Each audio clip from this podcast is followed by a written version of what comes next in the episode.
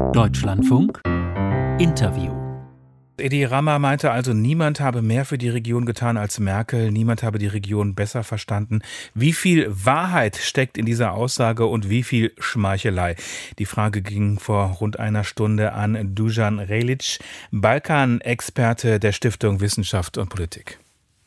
Das ist keine einfache Frage. In den letzten Jahren war die deutsche Regierung eindeutig sehr bemüht um die Situation in Südosteuropa und besonders in den Nachfolgestaaten Jugoslawiens.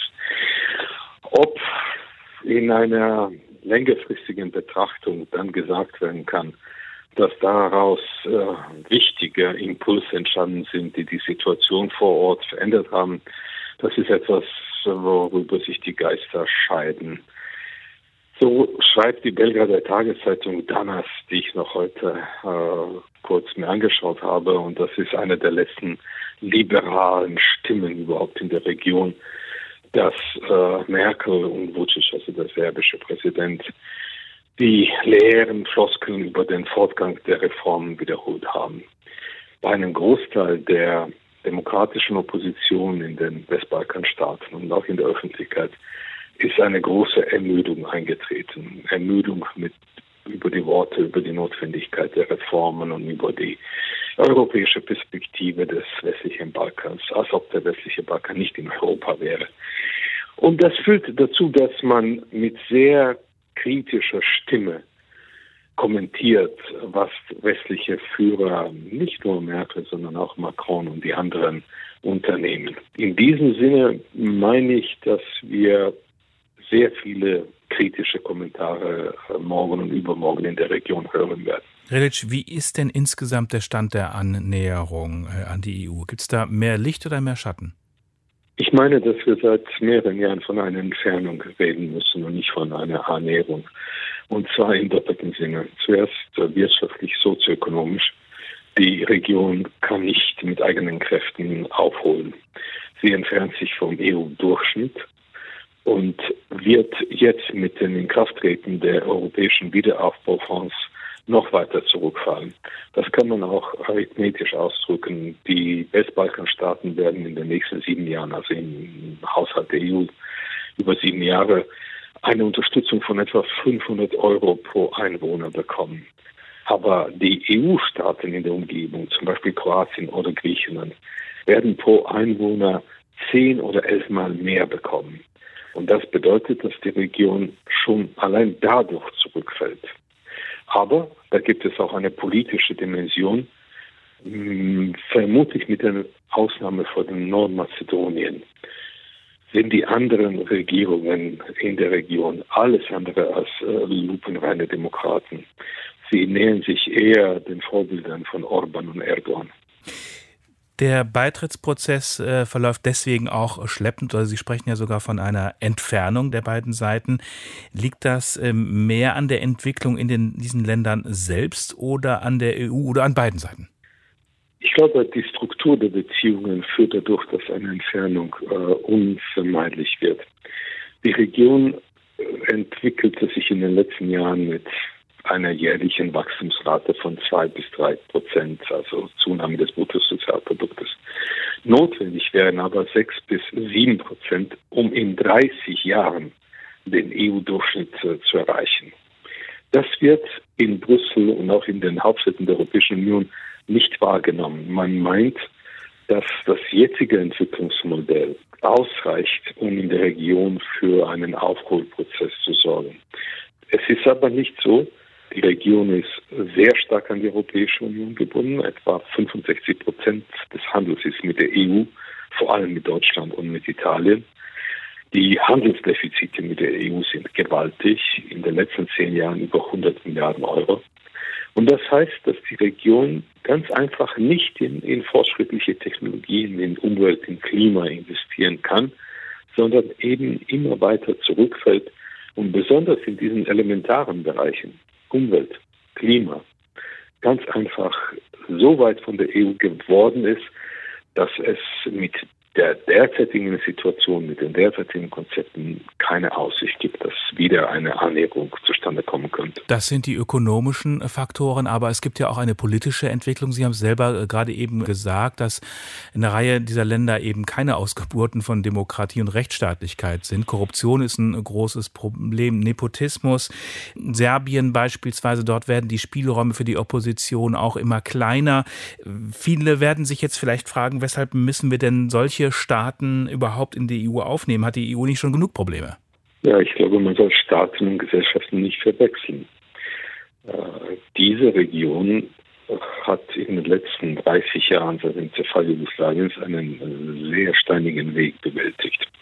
Und dieser Weg war nicht die freie Auswahl der Region, sondern der kam zustande durch direkte Interventionen aus dem Ausland, aus, aus, aus dem Westen, der NATO und so weiter. Äh, sehr viel Gestaltungsraum haben diese Länder nie gehabt.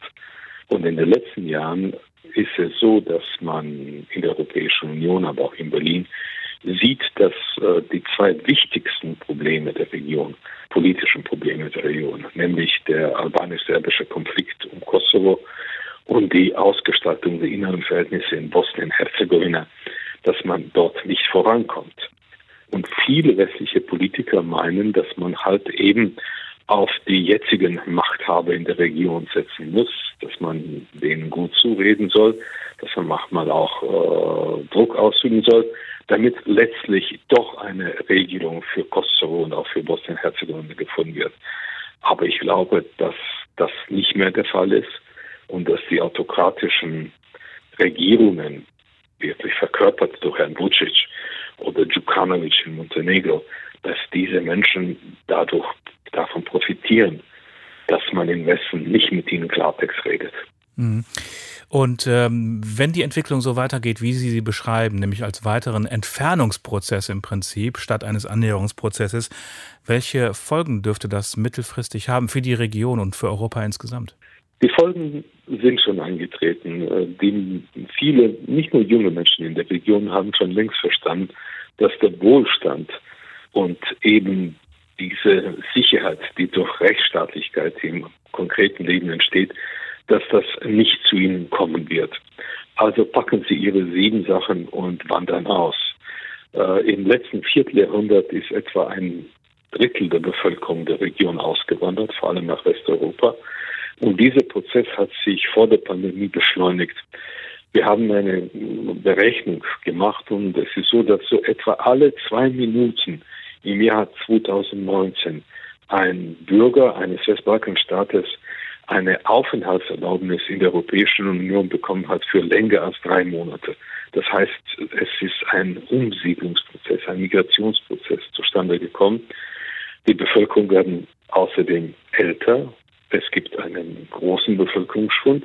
Und das alles führt dazu, dass die Regierung eigentlich ausblutet. Und deswegen ist die Vorstellung, dass man nur mit einem Versprechen eines Tages nach einem langen Weg werdet ihr der Europäischen Union beitreten können. Das funktioniert ganz einfach nicht mehr. Mhm. Und sind, da sind neue Konzepte notwendig. Und wenn dieses Versprechen nicht eingehalten wird oder werden kann, hat das auch geopolitische Auswirkungen, kann es haben. Äh, denn der Entfremdungs- und Entfernungsprozess auf der einen Seite kann auch einen Annäherungsprozess auf anderen Seiten zur Folge haben, mit Blick auf Russland und China. Stimmt. Allerdings bin ich nicht bereit, hinter jedem Busch auf dem Westbalkan Putin zu sehen. Die Probleme dort, die Probleme mit der autoritären Herrschaft sind hausgemacht und sie stehen sehr eng zusammen mit der Toleranz von solchen politischen Herrschaftsformen seitens des Westens, seitens der EU. Herr Vucic zum Beispiel hat sich in einer geradezu widerlichen Art an Herrn Trump und an Herrn Xi Jinping angebiedert während der Pandemie und vorher. Aber solche Sachen gehen durch, weil man in einem in einer simplen geopolitischen Betrachtung meint, wenn wir äh, nicht diese Politiker, die es jetzt gibt, unterstützen, da könnten vielleicht eines Tages andere kommen, die offen für China oder, oder für Russland votieren würden. Aber man muss eins in, in, in, Betracht ziehen. Die Region ist ja umgeben von der NATO und von der EU und mit zwei Drittel seiner Wirtschaft vollkommen integriert in die Europäische Union. Also ich glaube, das sind eher so äh, Schreckensgespenster, die an die Wand gemalt werden und dann übersieht man ganz einfach, dass eben diese politische Bereitschaft, die Region auch wirtschaftlich zu integrieren, im Westen nicht vorhanden ist und vor Ort nicht bei den meisten Regierungen die Bereitschaft, Demokratie und Rechtsstaatlichkeit tatsächlich zu fördern. Dujan Relic war das äh, von der Stiftung Wissenschaft und Politik. Wir haben gesprochen über die Westbalkanreise der Bundeskanzlerin. Herr Relic, ich danke Ihnen für das Gespräch. Ich danke Ihnen, Herr Heckmann.